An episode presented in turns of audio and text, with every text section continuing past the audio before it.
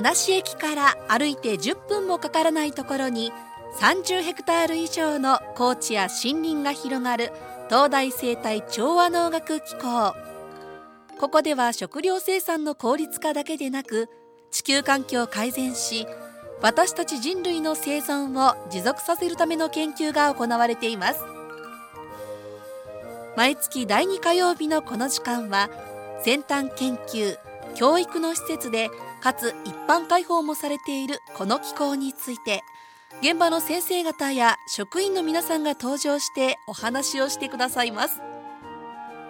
34回目となる今回はゲストに東京大学生態調和農学機構生産生態学生産環境生物学専攻の准教授本田千佳子さんをお招きしています。本田さんよろしくお願いします。はい本田と申します。えっ、ー、と神奈川県の横浜市出身です。えっ、ー、と大学院を修了後当時の農林水産省果樹試験場というところに就職しました。この時には、えーと、自分でその専門を選べたわけではなくて、はい、えーと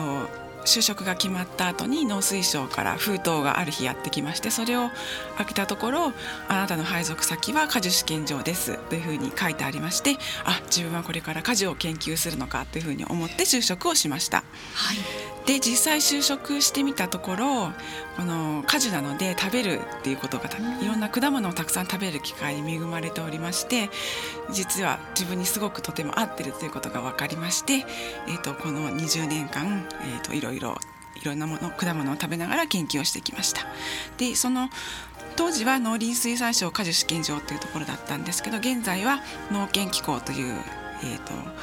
国立研究開発法人に名称が変更になっています。はい、でそこに去年の9月までえーと、いたんですけども、えーと、10月にこの東大の生態調和農学機構に移ってきました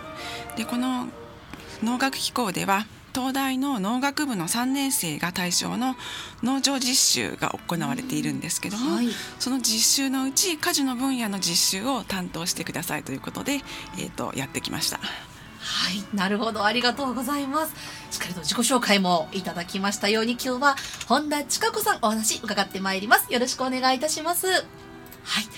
先ほどもご紹介ありましたけれどもちょっと今興味を持ったところがありましてこの、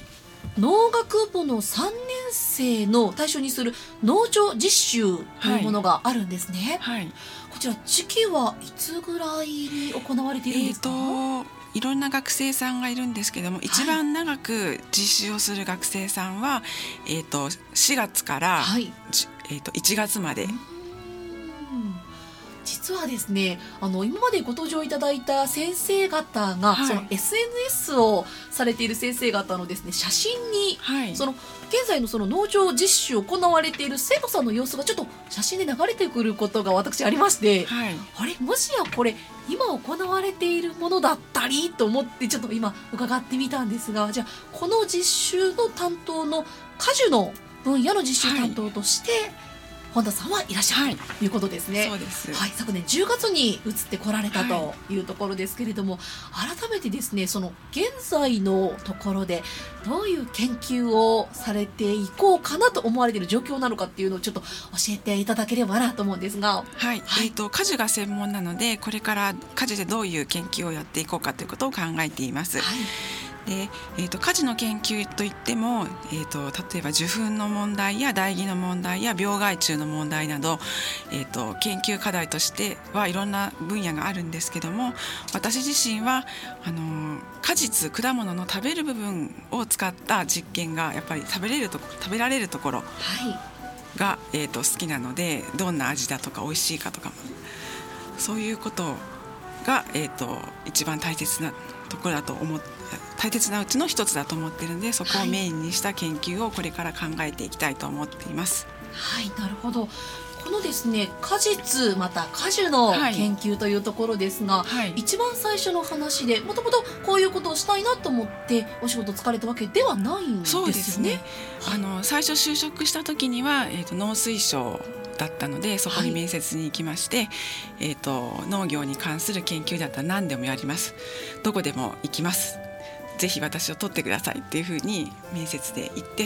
採用になりましたので、はい、その時には何をするということは決まってませんでした。そしてその事例をいただいた時に、はい、家事の担当になりますよと言われて、はい、率直にどうでした？あ面白そうだなって感じでした？思いました。実際にその研究されていく中でその果樹その美味しさを追求する部分も含めてですが研究の楽しさとかやりがいってどういうところに感じていらっしゃいますか？えーとそうですねまあ、研究をして一通りこう結果が出てそれを論文として発表してこう印刷物として自分の手元に来るっていうその一連の作業が楽しいと思います。こう現地に行かれてとかではなくて実際にその形に成果がなるのが面白いって形ですかね。まあ、当然その過程としては自分があの補助に行っていろんな、えーと、計測をしたり、はい、果実を収穫してきたりその収穫してきた果実をいろいろこう実験で調査したり分析したりとかそういう過程ももちろんありますし、はい、で実際そういう過程自体は夏は暑かったり冬が寒かったり、はい、なんか作業の途中で雨が降ってきてしまったり、雪の中歩いていったりいろいろそのいいことばっかりでもないんですね。なのでそういうものを全部含めて最後にこう形になるっていうところがあのやりがいがあるなというふうに思います。今ちょうどお話の中にも出ましたがその天候のやっぱり問題だったり季節の問題だったりこの分野のちょっと難しいところというかご苦労されている部分っていうのはどういうところがありますか？そうですね、まあそ、それ自体も研究の対象にはなるんですけども年によって気象条件が違うので年によってどれぐらいその果実品質が違うかとか年によってどういうふうにその果樹があの植物なので反応が違うかっていうことを調べるのも研究のうちです。確かに。本当に生き物で生きているものというか植物相手となると毎年毎年同じことをしたからといって同じ成果が出るとは限らない、はい、まあ、それは果樹だけではなくて他の作物もそうだと思います。はい、で特に果樹でいうと毎年その春の気温が最近すごく春先の気温が変わるので花が咲く時期が毎年すごく変わって、はい、花が咲く時期が変わると途中の生育の過程も変わってくるし特に早生の品種だと収穫時期も変わってきますしそれに合わせていろんな作業が変わってくるので非常に気候に影響を受けます。なるほど。やはりその実のなる前花の段階から、はい、今年は多分こうだろうなとかあそうです、ね、工夫しようとかがあるわけですね。はいやはりそれはやりがいでもありまだご苦労でもありというそうです。面もどっちの面もあるわけですね。はい、で今年は田無はどうも1週間ぐらい早いっていうふうにあの進むのが生育が早いって言われてるのでいろんあのそれに合わせていろんなスケジュールをあの実験とか実習のスケジュールを考えていこうと思っています。去年に比べてとか例年に比べてそう例年に比べてということですね。まあ私は今年1年目なので、はい、これが早いのか遅いのかわからないんですけども長年管理をされているこの機構のあの職員の方が今年は早いっていうふうに言ってましたので多分春先からの気温が暖かかったんだと思います今年は。確かに今年なんか寒い時期ももちろんあったんです。が冬は寒かったなって印象ですけれども早くなんかこう夏が来たというか春が終わったような印象ありますもんね、暑い時期とちょっと涼しい時期が交互に来る感じで、はい、暑い時期にこう成長がぐぐっと進む感じですね今年は多分。そうなるとねちょっと皆様も今日は身近なその果実のお話でもありますからちょっと早めにもしかしたらね収穫があったりとか、はい、夏の食べ物だったりとかあるのかななんて楽しみにもなりますけれども、はい、そしてですねその現在されている研究の分野も含めて今後本田さんがやってみたいこととかこういうふうに研究進めていきたいなって思われる今後の展望についてもちょっとお話しいただければなと思うんですが。はいえーと、今お話しした通り果樹は気温の影響を受けやすいものです。はい、それで例えばあの柑橘はあの冬が暖かいところでないと冬あのうまく冬を越せないので例えばこの西東京市だと柑橘にとっては寒すぎるので、はい、あの柑橘のこう果樹園ってここら辺に見たことはないですよね。ですけどもあの例えば東海道新幹線に乗って大阪の方に行くと静岡の辺りで柑橘のあのこう風景柑橘園果樹園が見られますよね。はい、でもっと西の方に行くとあの愛媛県とか熊本県とか長崎県でたくさん柑橘の畑があると思うんですけどもそういうふうに柑橘類は北の方あすみません南の方でたくさん、西から南の方でたくさん栽培されています。で例えば一方でりんごは、えーと、夏が暑いところが苦手で冬が寒いのが大丈夫なんです、はい、柑橘とは全然違ってなんでりんごは今日本では、えーと、主に北日本、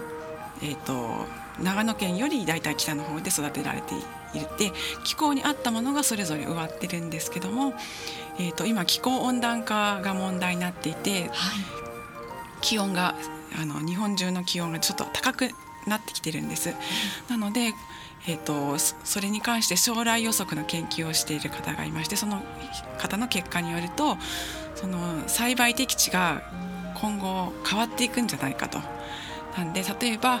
今までは寒くて柑橘が植えられなかったところで柑橘が植えられるようになるんじゃないかとかあと今北海道はちょっとりんごにとっては寒いかなという感じなんですけども50年後は北海道でりんごがたくさん育てられるようになるかもしれない、っていうふうにすごくその気候にすごく依存しているんです。でそういう気候の面で考えるとこの西東京市に合っている果樹っていうのが、えーと、例えば、えーと、桃とかぶどう栗柿キウイフルーツが合っていますのでそういう合っている果実を使って実際に自分がサンプリングこの収穫しながらそれを実験に使うっていう方向で何か実験ができないかっていうことを、えーと、この春から試行錯誤して考えていこうと思っています。なので気候に合った果樹を選択してここで研究をしていきたいっていうのが私の方向性です。なるほど。確かにその一概に果実とは言っても全くその環境だったりとか育つところで地域も違いますもんね。今ご紹介いただいたように西東京市今の時点現時点では桃やぶどうまた栗柿キウイフルーツなどが適しているんじゃないかとい。うところですね。はい、なんか個人的な嬉しいところではやっぱり桃とか栗は嬉しいなって思いますけれどもやっぱりその果実研究されてる本田さん果物はもうお好きでいらっしゃいますよね。はい、そうですね。はい やっぱり美味しさっていうものももうこの果物の魅力の一つだとは思いますけれども、はいはい、今日はぜひですねお聞きの皆様にどういうものが美味しいのかっていうその見た目のものだったりとかちょっと今日はポイントも教えていただきたいなと思っておりまして。はい、えーとえーと、大体果物は販売される時点で一番美味しい状態で販売されているものが多くて家に持って帰ってきてその後だんだん美味しくなるっていうものはあんまりないように思います。なので、はい、基本的には買ってきたらすぐ食べるか冷蔵庫に入れて保存してそれで食べるっていうのがいいと思いますなので、はい、あのよく冬にみかんやりんごを買ってきてこたつの上に長く置いといて、食べるっていうのは実はあれは良くなくて。だんだん味が悪くなってしまうんです。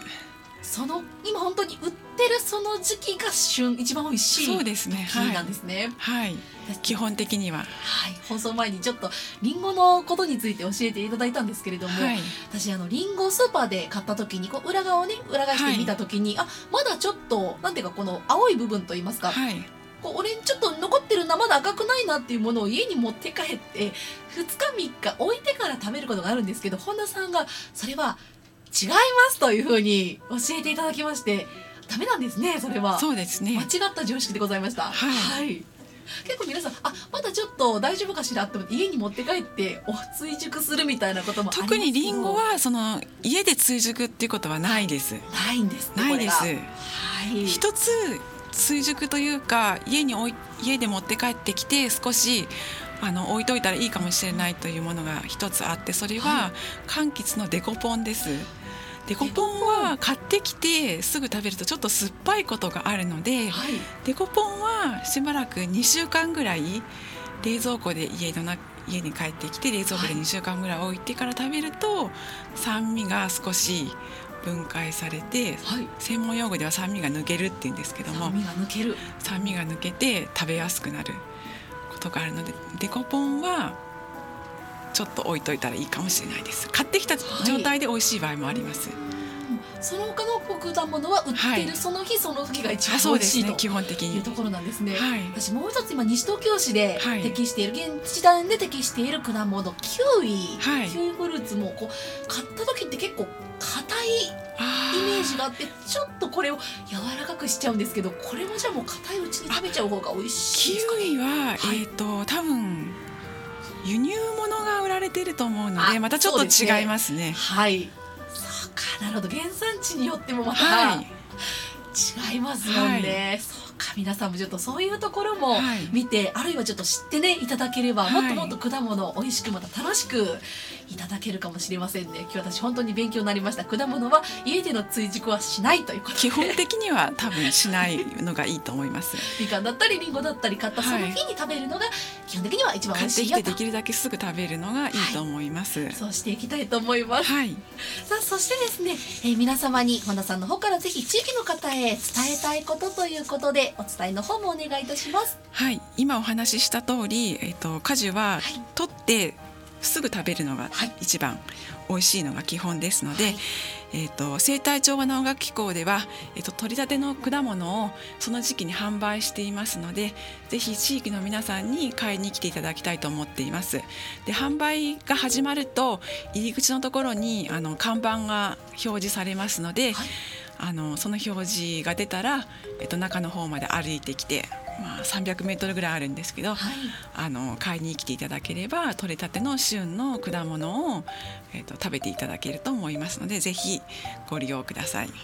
今年は、えーと、桃やぶどう栗かきキウイフルーツが販売される予定になっています。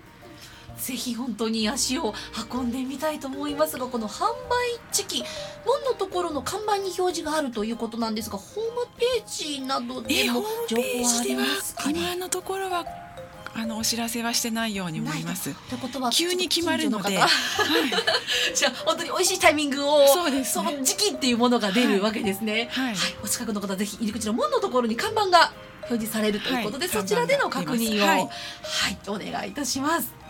さあそしてですねぜひちょっとお時間の方も迫ってまいりましたがリスナーの皆様に向けても何かメッセージをお願いいたします。はいえっ、ー、と来月の6月12日から7月中旬頃まで毎週火曜日と金曜日のに、えーと、初の一般公開が行われますので皆さんぜひ見に来てください。で、えーと、初の花はの特徴として朝早く花が咲いて昼頃にはもう見頃が終わってしまうということがありまして、はい、えーとこの初の一般公開の時期は朝8時から約2時間公開をしておりますので、はい、あの朝早起きして皆さん見に来てください。蓮の花は本当に朝にね咲く花本当に代表的な花の一つですけれども早起きをして、はい、足を運んで皆様見学にぜひ行ってみていただきたいと思います。はいさあ今日は本当に本田さんにたくさんのお話教えていただきました最後になりますがリクエスト曲今日いただいておりまして選んでいただいたのがシューベルトの楽境の時第3番ヘタンチョウとなりますがこれはどういったところからセレクトしていただきましたか？えっ、と私はクラシックのえ、ー、と音楽鑑賞が好きなのでその中でも、えーと皆さんがおそらく聞いたことがあるかなと思う曲を1曲選んでみました。はい。これかなりちょっと短めの楽曲になりますから皆様ぜひねよく聴いていただきたいと思います。さあ改めて第34回となりました今回のゲスト。東京大学生態調和能楽機構生産生態学生産環境生物学専攻准教授の本田千佳子さんをお迎えしました。本田さん今日はありがとうございました。どうもありがとうございました。